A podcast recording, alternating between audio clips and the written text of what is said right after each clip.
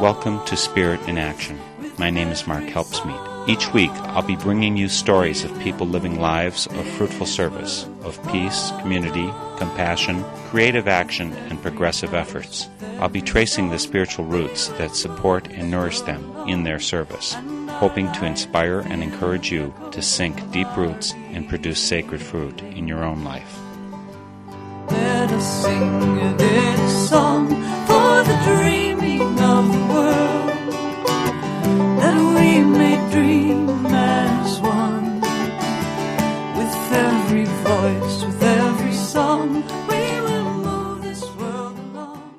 Matt Hunter, director for the past two and a half years of the Twin Cities based Friends for a Nonviolent World, joins us today for Spirit in Action.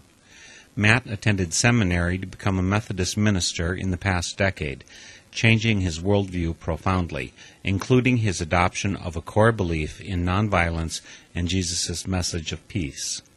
He's worked in South Africa in several roles, addressing HIV AIDS, helping the underprivileged there, and learning about apartheid. He worked with the homeless in Florida for three years as director of the Shepherd's Way, before moving to Minnesota and serving with Friends for a Nonviolent World, or FNVW. He joins us today by phone from the Twin Cities. Matt, thanks so much for joining me for Spirit in Action. Hey, thank you. Matt, I know you're Oklahoma born. You're living in the Twin Cities now because you're the executive director for Friends for Nonviolent World. When did you move north? Was it just too warm down in Oklahoma for you? We actually moved multiple places, and we ended up moving here from South Florida. I was directing a homeless shelter down in South Florida and came up here in May of 2007. My uh, partner Amanda is a student at United Theological Seminary up here. You've got your own theological degree, and Amanda's just catching up with you. Is that part of it? Why didn't you take another degree too? Well, Amanda is hers is a little different. Mine's a Master of Divinity degree, which was the degree for ordination in the United Methodist Church. Amanda is getting a Master of Arts in Theology in the Arts. She has a large art installation at Hennepin Avenue United Methodist Church in downtown Minneapolis right now. So she will not be ordained. Hers is more applying her theology and her theological understanding to her artwork. And I actually am now enrolled in a doctoral program, a Doctor of Ministry degree at United Theological Seminary as well. So I will one up her on the degree in the end. So I wanted to ask you, you're head of FNVW. I think you've been there as executive director for two and a half years. Why is a person who's trained as a Methodist minister head of a Quaker organization, Friends for Nonviolent World? Well, thankfully, Friends for Nonviolent World has been open to many other traditions in leadership roles. I know the previous executive director, Phil, was Roman Catholic. While at Duke, I studied under a theologian named Stanley Hauerwas, who it's it's really funny knowing his personality. He's uh, I wouldn't say he's a curmudgeon, and if he heard that, he'd probably you know come through the phone and smack me. But right after September 11th, he was named the most influential theologian in America by Time magazine, and he was on Oprah and all of this. But his stance is one of pacifism, and he was one of the most important voices for me at Duke University. And so after studying with him and hearing, you know, I'd never really considered nonviolence until about 2000. And so hearing him really, uh, in the end, I had no choice but to make a commitment to nonviolence for the rest of my life. So, in other words, going to divinity school changed you that way. Absolutely. And my first week in divinity school, September 11th, happened. And it was a life changing experience for me and actually ended up being in the positive before that time, I had really not thought deeply about world affairs, knew nothing about U.S. involvement in other countries and throughout the world. So I was pretty blind, and that experience forced me to put the lens onto the rest of the world and to start looking at myself and my country a lot more critically. That's amazing to hear. I think a lot of people, when the Twin Towers fell, they went the opposite direction. They had been relatively peace minded before, and then they said, well, you know, now we're under attack, so let's go to war. You went in the opposite direction. I did, and my early education was of the fundamentalist Christian variety, so I had a heavy dosage of sin. You know, just thinking, oh boy, I really needed to be a better person than I was. The positive side of that was that I always look when something happens with me or if something happens in the world, I don't automatically assume that someone else has it's all their fault. I really look deeply in myself and look uh, deeply in the, the communities that surround me to better understand what's going on. So I would say, you know, I can't give many positives to the fundamentalist Christian education that I had in elementary school, but I can say that it did make me reflective when something happened. So I automatically went to the, boy, what is my country doing to bring this type of tragedy about? I want to talk about the progress that got you to where you are pretty soon. And that progress includes you're working with the homeless or you're traveling in Africa and working about HIV, AIDS, and your study relative to the apartheid overthrow in South Africa. So all that's part of the journey. But before that, let's start by talking about Friends for Nonviolent World. You're executive director for the last two and a half years. What is FNVW? Well, it's a Quaker inspired organization of people committed to nonviolence, both as an ethic for living and as a strategy for achieving peace and justice. We've been around since 1981, and actually, before becoming Friends for a Nonviolent World, we were an office of the American Friends Service Committee here. And AFSC began to change their model of how they were doing things, and they went to more of a regional office model, and they went down to Des Moines, became the closest office.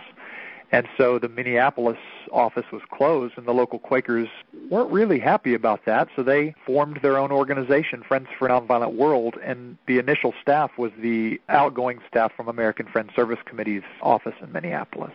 And what do you do? What is the purpose of that office? What are the programs that you oversee as executive director? We have three main programs. One of them is the Alternatives to Violence Project, which has been a project of FNVW since 1992.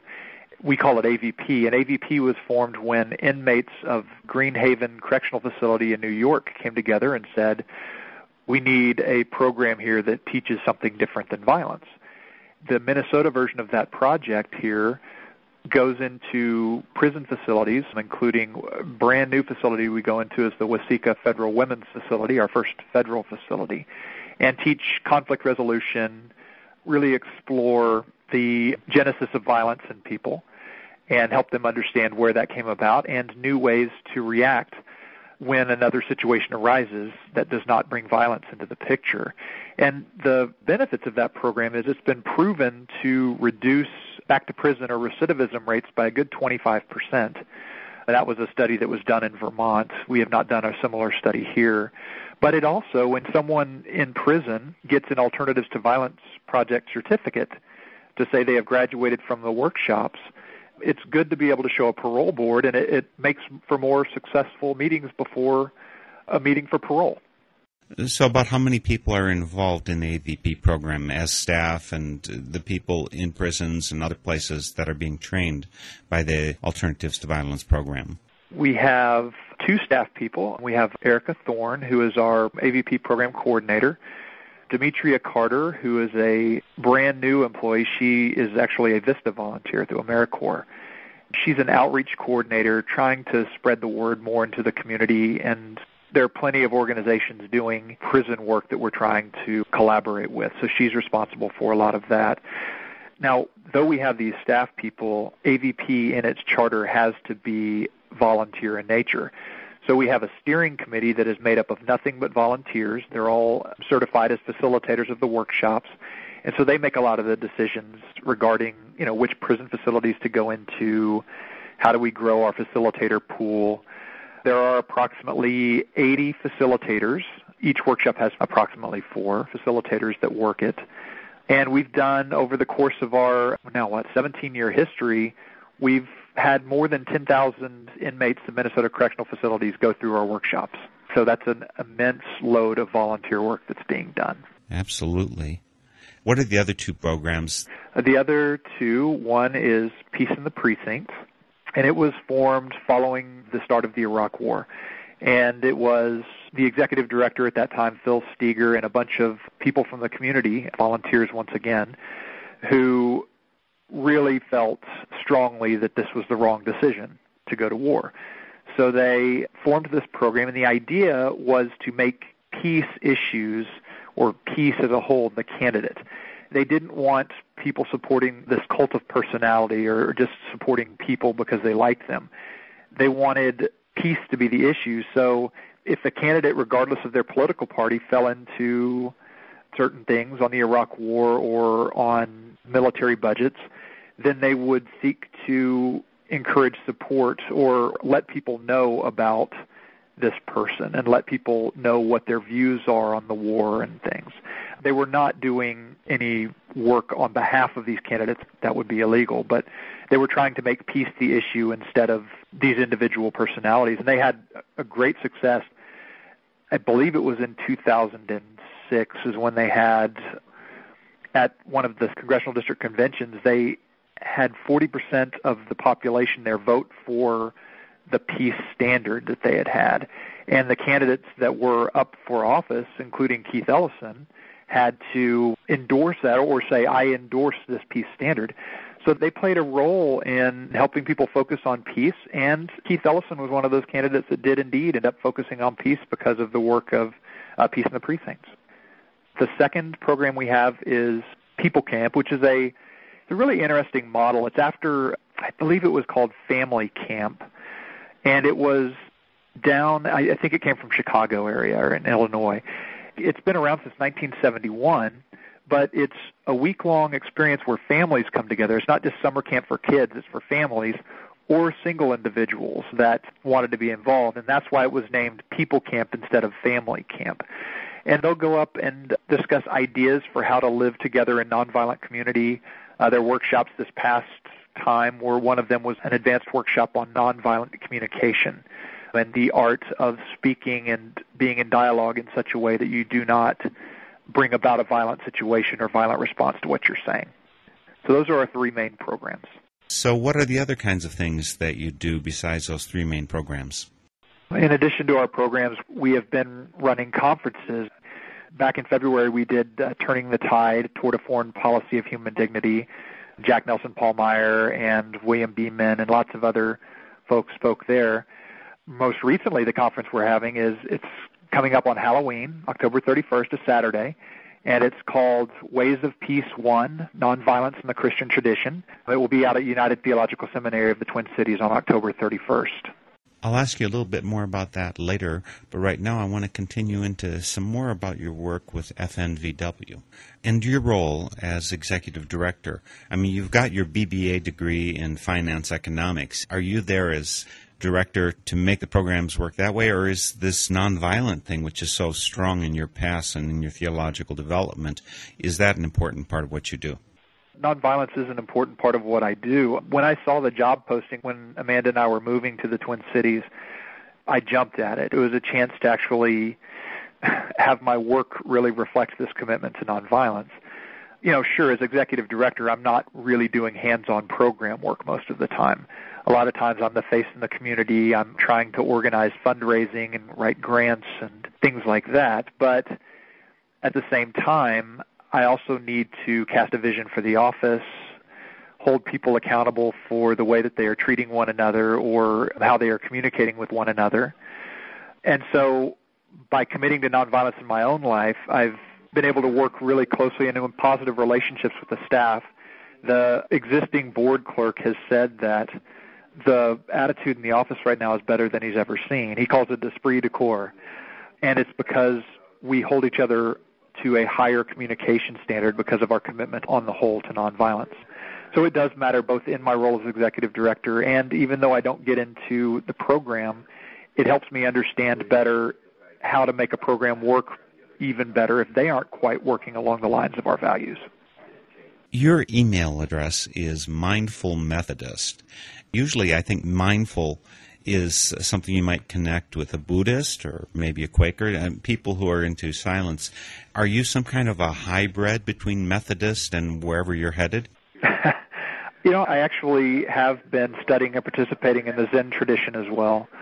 So that's where the focus on mindfulness comes from. I am a, a huge fan of Thich Nhat Hanh and Thomas Merton, and I've studied their interactions back in the 60s together surrounding the Vietnam War and both of their commitments to nonviolence.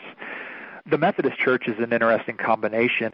In my last newsletter article, I wrote that, that our roster includes George W. Bush, Dick Cheney, Hillary Rodham Clinton, Nelson Mandela, Harriet Tubman. You could go on and on. These voices that are more for dialogue versus these voices that have been more for war. Oh, Rush Limbaugh is also a United Methodist. I found that out recently. So my tradition has not been overly friendly to the concept of nonviolence. And my hope and one of my projects is to try to get the Methodist Church to consider being a peace church or what it would take to at least allow individual churches, if not denomination wide, to have more of a focus on peace. I've prepared a tiny musical medley symbolic of Matt Hunter's religious journey. Let's start out with a song from the Methodist hymnal, I Sing the Mighty Power of God, and then go to a song by a Twin Cities band, Cloud Cult. Matt told me I could include anything by Cloud Cult, so I picked out one called A Good God.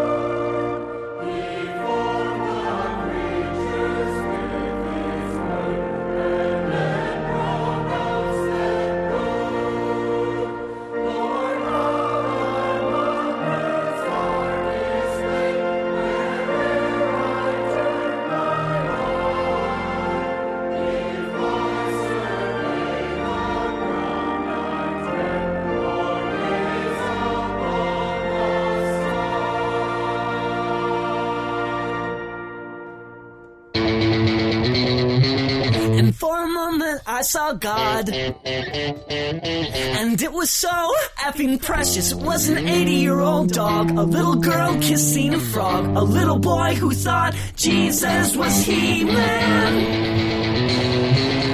Man and man.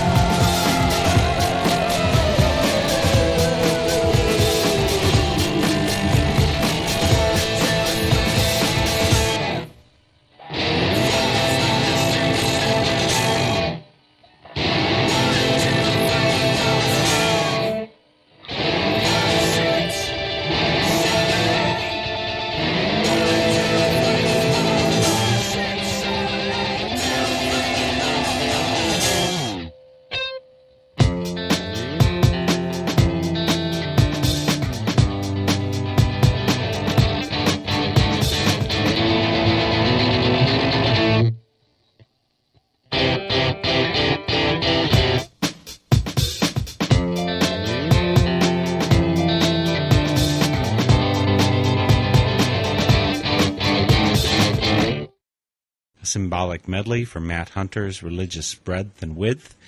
That non Methodist hymn included was A Good God by Cloud Cult, one of Matt's favorites. I just learned about Cloud Cult myself from my recent Song of the Soul interview with Magic Mama, who has performed with them in the past. Let's talk a little bit more, Matt, about your development and how you got from what you described as a kind of fundamentalist Christian upbringing to where you are now. How did that change come about? How did you go from, I guess, maybe what a lot of people would parochially view as Oklahoma worldview to this much wider worldview that you have now, which includes Zen and Africa and everything else? Well, it was a pretty long journey. the biggest things I remember about my education as a young man was in school we would be punished, and that would be swats, if we would say gosh or gee because it's a derivative of God or Jesus. So I learned that any type of foul language at all was the stuff of brimstone. and I learned a very unforgiving God. I learned that forgiveness was something that which is amazing now now my understanding of the Christian faith is so different but back then I viewed it as a vengeful God almost as if God was a cosmic tyrant and so that really shaped my worldview and I, I suffered depression as a young man panic attacks all kinds of things well before my 10th birthday I learned a great fear of death as a young person so I started this fear-based young man and just over time, I began to discard that. You know, I'm sure it still has holds on me in certain ways, but I began to see the wider world. You know, traveling to Africa in my 20s was helpful. Going to Duke Divinity School was huge in that because I had the opportunity as a student at Duke to travel to Africa to work with refugees as a placement by the Divinity School.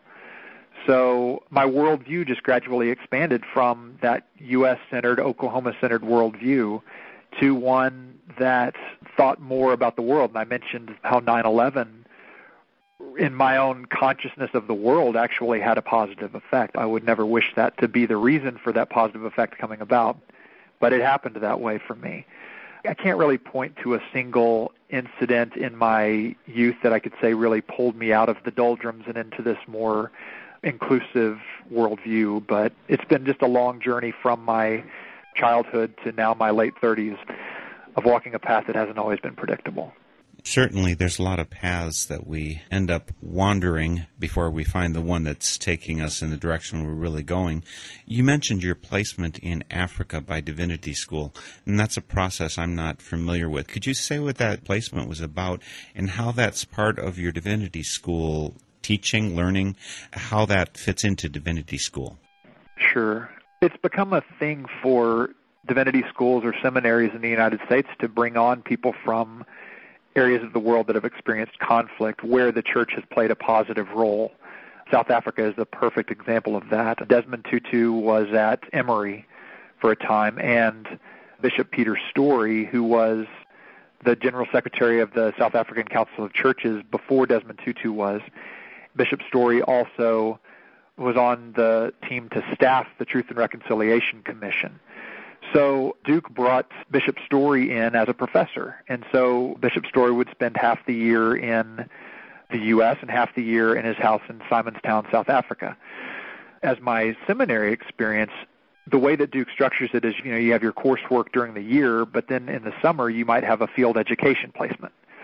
And one of my field education placements was at a large urban church in Tampa, Florida.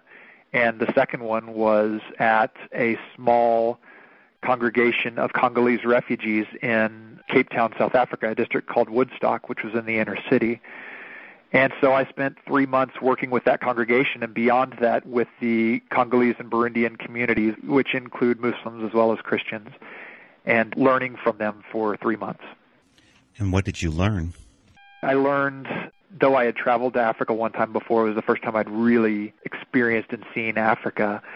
I just to let you know some of the projects I did, and this is very something you wouldn't expect a minister to do. I would call on the Congolese refugees' behalf for apartments and things, and to get interviews for apartments and go to interviews with them because my accent was golden. It was not a Congolese accent And I don't know if you're aware of all the troubles that happened in South Africa. I think it was last year surrounding a lot of people in Johannesburg. A lot of the local population there felt, feel that the refugees from the Congo and Burundi have been taking their jobs, Zimbabwe as well. So there's been a lot of violence against immigrant communities in South Africa. So I was there before that violence was happening, but there was still that discrimination based on, hey, they're taking our jobs. And this, what's interesting about it, you hear that same thing here in the United States surrounding those coming up from the South, but there you have that recent history of apartheid, even more recent than our history with segregation. So I just learned that Africa is made up of many different voices and that discrimination is not something that is solely limited to the U.S. or Europe. So that's one of the things that you did there in South Africa. You were also working, I think, on a Pan African conference on HIV/AIDS. I was. The group there, it's an organization called SHADE, and it works with refugees. There's a pastor there named Tembo Kalenga, and uh, Pastor Kalenga fled from the Congo. One of her daughters, a beautiful girl named Nisia, was, as an infant, soldiers came into their church because she was harboring people, protecting them from the violence, and they threw Nisia against the wall, causing her great physical damage, but thankfully it has not resulted in any permanent damage. So Nisia is now, I believe she's about eight years old now. But Tembo had as one of her projects, she wanted to educate the rural communities and representatives from those rural communities on how to care for people with HIV/AIDS. It was hard to get, and it, I believe it still is, to get the antiretroviral treatments that have become so common and have, have done wonders in treating things. But they were trying to treat it with their nutrition and certain things in their diets that could extend life and improve the quality of life. So she started developing these different offices around the continent, one in Kenya, Zimbabwe, Tanzania, Namibia, and on and on, where they could care and provide resources for these local communities on how to care for the people in their midst that were suffering with HIV AIDS. And so I had the privilege while I was working at this congregation in Cape Town to help Tembo coordinate the conference in I believe it was 2003 and it was called the Sister to Sister Network because the primary caregivers in those villages are the women. And it was a wonderful experience. To, I helped create the nutrition manual and helped raise some funds for the conference in South Africa. You're listening to Spirit in Action. This is a Northern Spirit Radio production always available on the web at northernspiritradio.org. And I'm your host, Mark Helpsmeet. We're visiting today with Matt Hunter. He's Executive Director of the Friends for Nonviolent World, FNVW, which is located in the Twin Cities of Minnesota. We're visiting here with Matt, who has been director for two and a half years now, and he's just talked about his experience working in Africa back when he was in divinity school. And I wanted to ask you a couple things about that, Matt. One of the things that has struck me as interesting is this rapid transition in South Africa from apartheid to shared power. Is South Africa still strongly racist? Is racism still endemic there? How has it proceeded there versus what we saw in the United States with the civil rights era slowly moving the U.S. in the direction of less racism, or at least that's what we're hoping? Uh, it's yes, it's still racist. Bishop Story was telling me that over the decade following the end of apartheid or the first democratic elections, over one million of the European Americans left South Africa, went to the U.S., Australia, other places. The biggest difference for me is that the black population is in power there. You know, but between Nelson Mandela and Thabo Mbeki, who followed him, and that's the majority population. So here you had a minority situation with the African American community the majority was oppressing this minority. And in South Africa, you still had this oppression, but it was by a minority, a significant minority. So since the 60s, it took us 40 years to actually have an African American president. It took them about 10 minutes after their country became a democracy. And there's still pockets of that, And the instance that I talked about, about the populations in Africa actually discriminating against one another because of jobs and fear about them taking jobs. So the discrimination has occurred along tribal lines or along national lines as well. So there's a dramatic difference just based in the power structure in South Africa at this point. As you said, there are about a million people, whites, who fled South Africa with the change of power in that country. Is there a significant problem with reverse racism, or is white racism against black still common there? I don't know that in your three months there you thoroughly understand this, but I'm sure you had a lot of vignettes that gave you some ideas. I am not aware of reverse racism. After decades of the apartheid system, I'm guessing there had to be some backlash. You know, it's pretty understandable when a long time oppressed population responds in a way. The stories I have about white racism against the black population, and in South Africa, the three main populations are they say there's white, black, and they call them colored, and that's every mixed race person. And those are three designations that are used widely in the country. And so they're very open about the racial problem, even in their language. So I just heard language that would be used. For the most part, though, I was hanging out in circles that were very involved in the struggle. So I didn't really get to experience. I didn't live out in the suburbs. You go to some of the suburbs around Cape Town, and it feels like you're in Sacramento. You know, everyone out there was white. I was just amazed because I spent so much time in the inner city and this vibrant, loud atmosphere. And I go out to a standard suburb, which you'd see anywhere in the United States, and it looked like the suburbs in the United States. So the stratification now, since it can't happen legally, it happens economically. The townships are still there. There are shacks and shanty towns all over the country.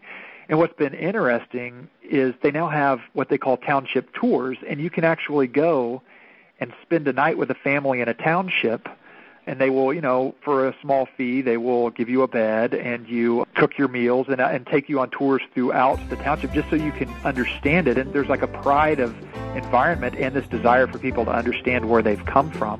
And I was able to spend the better part of a week in a township outside Johannesburg living with a family. It was church related, but living with a family, and it was an experience I'll never forget.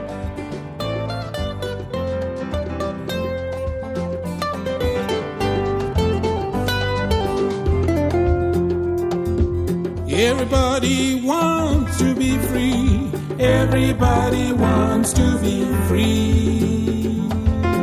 Everybody wants freedom. Everybody wants to be free. Let no one take your precious freedom away. Never.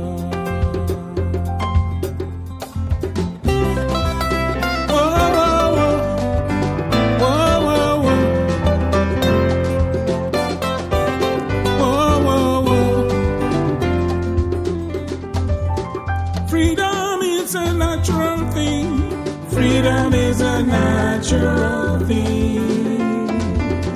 Freedom makes you wanna sing. Freedom makes you wanna sing. Let no man take your precious freedom away. Never.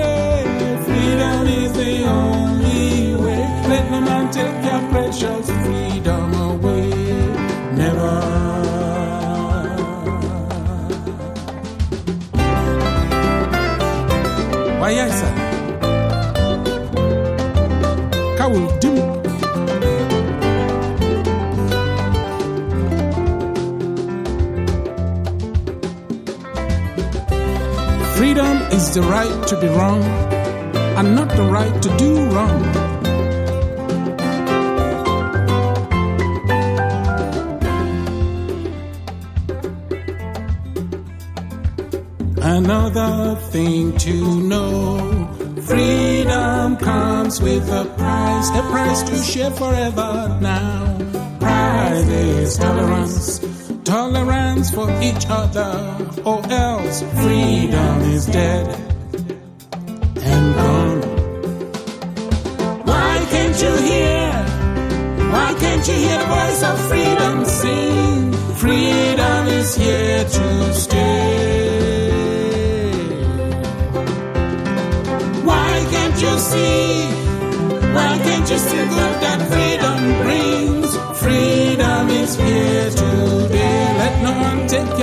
precious freedom away.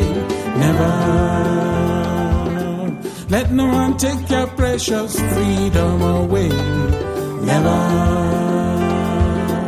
Let no man take your precious, let no man take your precious freedom away. Never.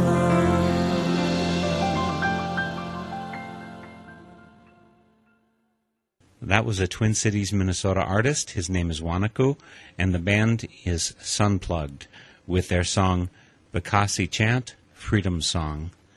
Wanaku is from West Africa, the country of Cameroon, and he was my guest for Song of the Soul this past year. Although he's not from South Africa, his experience does overlap richly with that of many South Africans. And my Spirit in Action guest, Matt Hunter, is sharing some of his time in South Africa, working with the underprivileged there and addressing issues like HIV AIDS. But now, Matt, let's talk about another facet of your time in South Africa. In the United States, I think there is a strong belief in violence as the solution, that military might is what we need to protect us, to make us strong. And in fact, you know, we had to have the Revolutionary War. We had to do it with violence to get rid of the yoke of England. Of course, I think you have studied about nonviolence, so you know that in India they got rid of the English oppressors without using violence, and obviously something happened in South Africa. I have a feeling that many people in the United States would have predicted it would not have been possible using nonviolence to change the whole structure of apartheid. But obviously it happened. Can you explain a little bit about that? Why did it go in the direction of nonviolence? Why didn't they have a bloody uprising? Why was it successful nonviolently? The power of the leadership. I mean, when you have Desmond Tutu and Nelson Mandela, and Nelson Mandela having spent, I believe it was 27, 25 to 27 years in prison, and he comes out calling for nonviolence. That's pretty powerful. This man who was imprisoned wrongly um, can come out after all of this time and say, listen, let's find another way to do this. Now, don't get me wrong, there was great violence there. It was just not endorsed by the leadership in any way, or Mandela or Tutu. But there were other people that took it into their own hands to create great violence. The thing about nonviolence and the criticism that I've heard, and I've read some books on this, you know, they say, how dare you from the West come at us with your nonviolence and tell the Palestinian population to behave themselves. You know, put down your weapons. Let's do a nonviolent movement. You know, I agree that nonviolence is the way. We've seen it's worked, but at the same time, if I am going to sit here from my position and say, "Hey, put down your weapons," I need to sure as heck back that up by doing something about it, by having a strong movement of nonviolent action surrounding that. If we're just talking, then we're doing no good either. You know, living my own little life and being nonviolent in the way that I treat my neighbors needs to also be done politically through my political views and the actions that I undertake. So I want to follow up just to say I believe that any commitment to nonviolence must include a strong movement of nonviolent action behind it. Otherwise, it's just words. So, are you saying also that South Africa was it a special case that nonviolence could work? Is it just the special case that you had the couple leaders who were correctly oriented or were somehow willing to consider this radical approach of nonviolence? Was that what made it different than so many other countries which seem to have to overthrow using violent methods? I don't think South Africa is a special case. I think having leaders like Desmond Tutu and Nelson Mandela helped, but I don't think it's inevitable that that wouldn't work in other places. What it would take is just a very strong leadership to get people to commit to this because it works.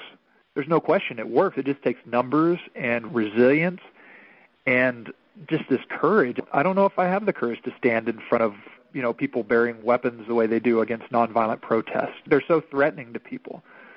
So it can be done. It's been done in many other places, and it can be done again. It's just it takes leaders that will speak nonviolently. I mean, and the, the problem with that has been that a lot of those leaders end up getting killed. Look at Martin Luther King. You know, they are targeted, they're imprisoned, they're vilified in the populations that they're calling for nonviolence. So a lot of times those voices get silenced before they even start, and the government or the power in that country will have a run at it.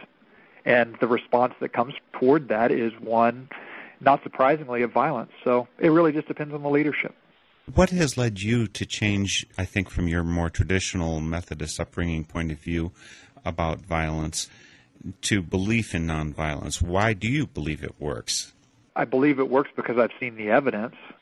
I also believe it works because if I'm looking at my Christian faith and I look at what Jesus was about, you know, I'm seeing a whole lot of nonviolence there. I'm not seeing any way that in the actions of Jesus you can condone war or killing. There's just no evidence for that. People have to jump through theological hoops or use other passages in the New Testament to even try to get to the fact that war is necessary. My commitment has come that I believe that the words of Jesus and the teachings of Jesus, the actual life of Jesus, you know, theological speculation on death and cross and crucifixion become very easily, oh, death becomes redemptive. Jesus' death redeemed. So you know, though we might have to kill these people, it'll be redeemed and good will come out of that. Well, I don't buy that. I think that's theological speculation on the nature of the cross. Let's admit Jesus was tortured.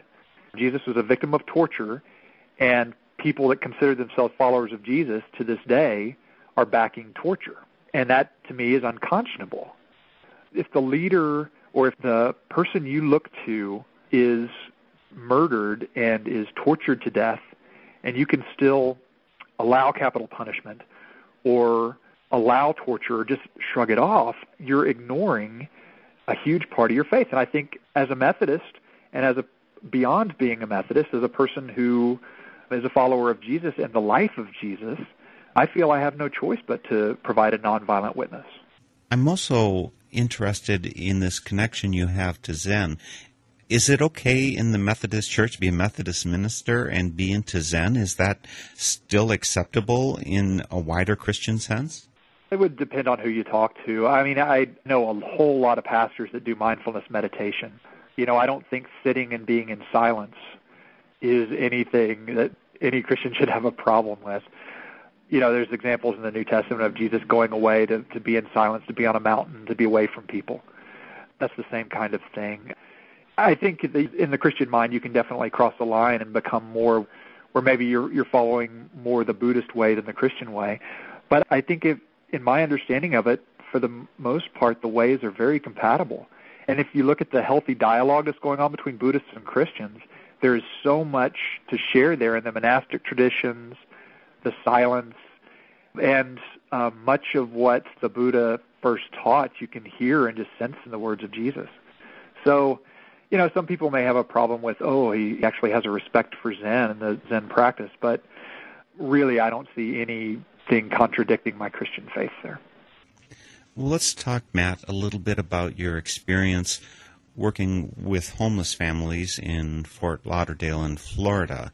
You were executive director of a place down there called the Shepherd's Way. And what does that mean? What are you doing with homeless families? They've got it warm down there. They don't have to worry. Homeless families up here, and if they're in the Twin Cities where you're living, homelessness is a real issue, particularly in January. What do you do? Uh, what was the efforts? Is this something that can actually be changed? That's a good question. What we were doing was we were the largest houser of homeless families in Broward County. And Florida is an incredibly diverse community. Uh, just South Florida is incredibly diverse. Sections, you know, you've got Little Havana down in Miami, a huge Haitian immigrant population, large Brazilian and Argentinian populations, and a lot of the people that we were housing were Haitians. So there's a great problem down there. The advantage is, for the most part, you've got weather that is not potentially as dangerous as the winter up here. I mean, you'll, you'll have some heat advisories. And it's funny to see how, having lived up here now for going on my third winter, the frost advisories down there for, you know, it might hit 32 degrees and, you know, we're having to scramble to get blankets for people out on the streets. And the problem just really, when you get up here and see a new perspective on it, it, is pretty amazing. The numbers down there of homeless people are much greater than they are up here. I haven't been involved in the homeless community up here in the homeless services community, so I don't know if that's because it's better services. I would suspect so. But it's also the housing environment down in South Florida following Hurricane Wilma. A lot of people, you know, Katrina got a lot of the press, obviously, for what happened in New Orleans, but the eye of Katrina actually went over Fort Lauderdale as well. And following that, later that summer, the eye of Wilma went over. We didn't have power at my house for 10 days. We lost water for three days, and we didn't have power at my office for 17 days. So you can imagine the mold problems. But what happened in that time is a lot of people lost their housing. There were blue tarps everywhere. And they began this series of condo conversions. So landlords were trying to sell their apartments and upgrade them to condos because the housing market at that point was still booming, which has completely fallen off the map down there too now but people who were making a decent living suddenly found themselves priced out of living and you would be amazed at some of the incomes of people that were homeless in South Florida. So the problem was very different down there than it was up here. There's certainly a quotation from Jesus a lot of people like to toss around. You'll have the poor with you always. Some people take that as an indication that you might as well give up. You can't do anything about it. You know, why try? On the other hand, we also know that in Matthew, we're told that we're going to be judged based on how we respond to the least of these. What was your motivation for working with homeless families? What is the aspiration of a person like yourself who was working with homeless families? Is it to get them homefold? What is the purpose of your work? Sure, it was multiple purposes. I was also on the Broward Coalition to End Homelessness, where we began executing a 10 year plan to end homelessness in the county so it was advocacy and working on legislation and working with the government to provide for homeless shelters or other homeless programs. The other was just for me, we were providing short term housing. Most people that we were running across were becoming homeless because of a shock to their system, whether or not it was a hurricane or a lost job. You know, most of us are one paycheck away from being homeless. If you suddenly unexpectedly lose your job and you had a $1,400 a month rent, chances are that you would have to be looking for another place to live unless you have a really good unemployment system. In South Florida, that wasn't really the case. You know, we were trying to meet direct needs and provide that housing, but uh, the advocacy side was huge too. I don't want to be just housing someone and then put them right back out in the community that they're going to be homeless again in, in four months, six months. I want to address the problems so that the people coming to us wouldn't have to be homeless at all, would never have had to be homeless the whole idea of any social justice work or any nonprofit work is to work yourself out of a job. I don't want the demand for my services to be huge. I would love for Friends for a Nonviolent World to be able to close its doors someday because the world is nonviolent. I've got a lot of work to do on that front. But I would love for the Shepherd's Way to be able to close the doors and not have to house homeless people because we've got legitimate housing for the people of South Florida and for Minnesota. Well, that does bring us back to Friends for Nonviolent World, FNVW, where you're executive director. I want to mention that your website is fnvw.org, right? And what can we find on the website? Oh, you'll find announcements. The biggest thing coming up is an upcoming conference on nonviolence in the Christian tradition. We found ourselves in a unique position, you know, being a Quaker organization to be able to explore nonviolence in various traditions. So this is the first in a series of conferences. The speakers for this, it's a wonderful list. It includes Walter Wink, who has some great South African ties, who smuggled a book on nonviolence into South Africa against the government's wishes back in the 80s. I think it was 1986. Then eventually, after teaching classes in nonviolence, turned himself into the authorities and was expelled from the country. He never had a visa. I think he was snuck in through Namibia other speakers include some locals, Gerald Schlabach, who wrote a book called Just Policing, Not War, Bill Cavanaugh from St. Thomas, who wrote a book called Torture and Eucharist, The Myth of Religious Violence is his newest book, Rita Nakashima Brock, Kathy Kelly, It's just a great list of speakers.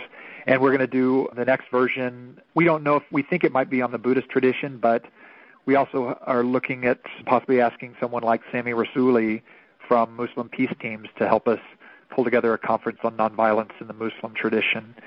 You'll find all of our action alerts that we've printed, our past newsletters, some financial information if you want to know. We are a very small budget organization. So I guess outside of announcements and some materials and links to our partners, that's pretty much it. You mentioned the conference coming up. When exactly is it happening, and can people register via the fnvw.org website? They can. It is on Halloween. It will be all day on Halloween. The first speakers of that day will be the Winks. Uh, June Keener Wink is coming with Walter, and so they'll speak beginning at about 9:30 in the morning on Saturday, and Kathy Kelly will end the day speaking beginning at about 7:30 and it's going to be held at United Theological Seminary of the Twin Cities in New Brighton. It's limited to the first 240 people that sign up. A maximum capacity in the Bigelow Chapel at UTS is 242 people. So get your tickets early. We expect with internationally known figures like Walter Wink that tickets will go very quickly over the next two months. I'm assuming you can get me a press pass so I can be there reporting on it? We can do that for you. Is costume optional on that day since it is Halloween? I thought maybe you'd want to come dressed as your most favorite nonviolent expert. That would be great. We'd love to see some Gandhis in the crowd. And feel free to come as St. Sebastian with some arrows coming out of you, all that kind of stuff. So I'm assuming on the website there might be opportunities that people connect with to either volunteer, I don't know, be on your board. What what kind of roles can people take to get involved in either your programs or your structure? we do a lot of work, and we're a fairly visible presence in the community, but we do it with a very small staff. I am actually the only full time employee with the organization. The others are half time, and we do the vast majority of our work through volunteers, including our AVP program, which is almost all volunteer. So there are so many volunteer opportunities. You could become a facilitator of a Alternatives to Violence Project workshop. You could attend People Camp there's opportunities in the office. You could attend our conferences. There's also the ability to donate to help us increase the staff presence here to coordinate those volunteers even more thoroughly. FNVW, Friends for Nonviolent World, website is fnvw.org. We're speaking with their executive director. His name is Matt Hunter. He's been director there for two and a half years a mindful Methodist who is leading this organization. In terms of this organization, it's Quaker founded. It certainly has Quaker roots. Are there things that you, Matt, had to do to fit into this Quaker? Is there any kind of a Quaker straitjacket there that limits you from being a fully functioning Methodist? you know, the biggest difference, we do business in the manner of friends. So for example, a board meeting is run on consensus. The decision making process in a Quaker setting is a lot more deliberate than I'm used to. So there was a transition period there, and I've really come to appreciate it. And one thing I've noticed is, you know, you take a little more time on a decision and it comes out better. So I think the decisions that we've been making as a board and as a staff have really been positive because of the more deliberate process there are ways that we can get actions taken more quickly, but for the most part, it is that consensus model, and that was a bit of a challenge at first. And so, are you going to carry that method of doing it back to the Methodist world? Are you going to now make a consensus or sense of the meeting type based Methodism? It actually has impacted my management style in the church. I think I've always sought other opinion. I would hope I would be doing that, but it's more intentional now as part of what I'm doing. One thing Methodists and Quakers have very much in common is committees. The Methodist Church has committee upon committee, and it takes a lot of patience. And so, actually, decision making in the Methodist Church is extended out as well. The consensus is more on a committee basis rather than a congregation wide basis. A lot of the Methodist communities are larger than the Quaker communities, so my own church, Hennepin Avenue, to get consensus, we would have to have about, I believe it's close to 3,000 members agreeing with us. And that's pretty hard to build consensus among 3,000 people. but isn't it our aspiration for the world? I always figure if we can't work out problems between ourselves in our small communities here in the U.S., what hope could there ever be for the Middle East? So it leads me to give all the more effort to working things out locally in the hopes that in these major problem sites in the world that there's some hope for them. So, you know, if, if we work it out, maybe they can too. Well, one thing about the consensus decision making too is it's not that everyone agrees, but if you have a decision, you might have someone who says, I don't necessarily agree with the path we're taking, but my agreement is not to the point of blocking this action. I just want to express that I might choose to go in a different way. So, wouldn't it be nice if, even if there's disagreement, people would respectfully listen more to the other people around them and not block processes? Yes, it would be great hope for the world. I want to thank you so much, Matt, for your leadership for FNVW, for Friends from Nonviolent World, there in the Twin Cities. I want to thank you for your work uh, just watching your progress as you've learned, as you've experienced the world, as you listen to the insightful people on nonviolence and other transitions in your own thinking, it's inspiration for me. So thank you so much for joining us for Spirit in Action. Thank you, Mark. That was Matt Hunter, Director of Friends for a Nonviolent World in the Twin Cities. Check out their website, fnvw.org. The theme music for this program is Turning of the World, performed by Sara Thomsen. This Spirit in Action program is an effort of Northern Spirit Radio. You can listen to our programs and find links and information about us and our guests on our website, northernspiritradio.org. Thank you for listening. I am your host, Mark Helpsmeet, and I welcome your comments and stories of those leading lives of spiritual fruit. May you find deep roots to support you and grow steadily toward the light. This is Spirit in Action. With every voice, with